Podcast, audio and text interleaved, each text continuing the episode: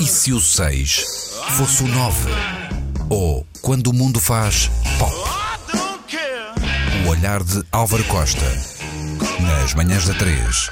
Dizem por aí que as séries são a nova Hollywood. E olhando para vinil, a nova, nova relativamente nova, mas nova em Portugal, digamos assim, série produzida por Martin Scorsese e Mick Jagger, o mesmo, exatamente, o dos Rolling Stones, a coisa de facto pia fino.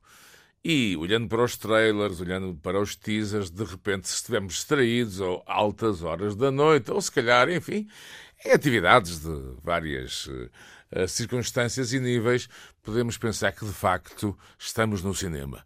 Imaginemos um ecrã daqueles gigantescos que ainda custam 9 mil euros. Ouviram falar desses? Pois, pois, pois. Estão, estão ao nível de alguns carros, uh, digamos, utilitários se virmos, e eu já vi, ah, sou um privilegiado, essa série dessa forma e circunstância, meus amigos e minhas amigas, é extraordinário. Agora, um conselho 6-9, um conselho Álvaro Costa, um conselho doutora Ana Markel e certamente um conselho Luís Oliveira. Se tem uma idade, digamos, relativamente juvenil, e isso hoje em dia é também relativo, é óbvio que terão que estudar a matéria, porque o que está ali é uma composição, por exemplo, aparece de facto uma cena fabulosa no Madison Square Garden, XPTO 1973, com os Led Zeppelin.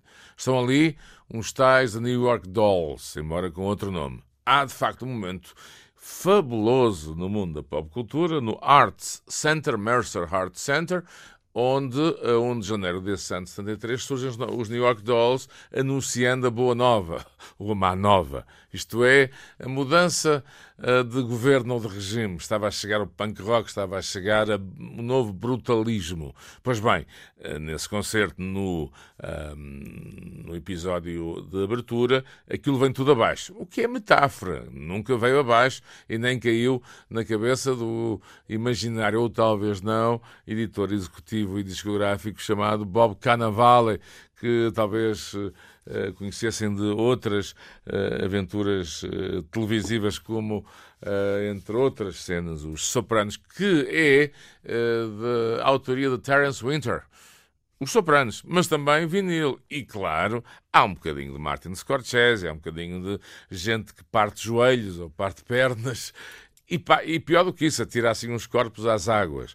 Há um bocadinho de Goodfellas. Depois, claro, há Mick Jagger e os Stones, há também a cena artística nova-iorquina, há uma série de personagens mais ou menos excessivas.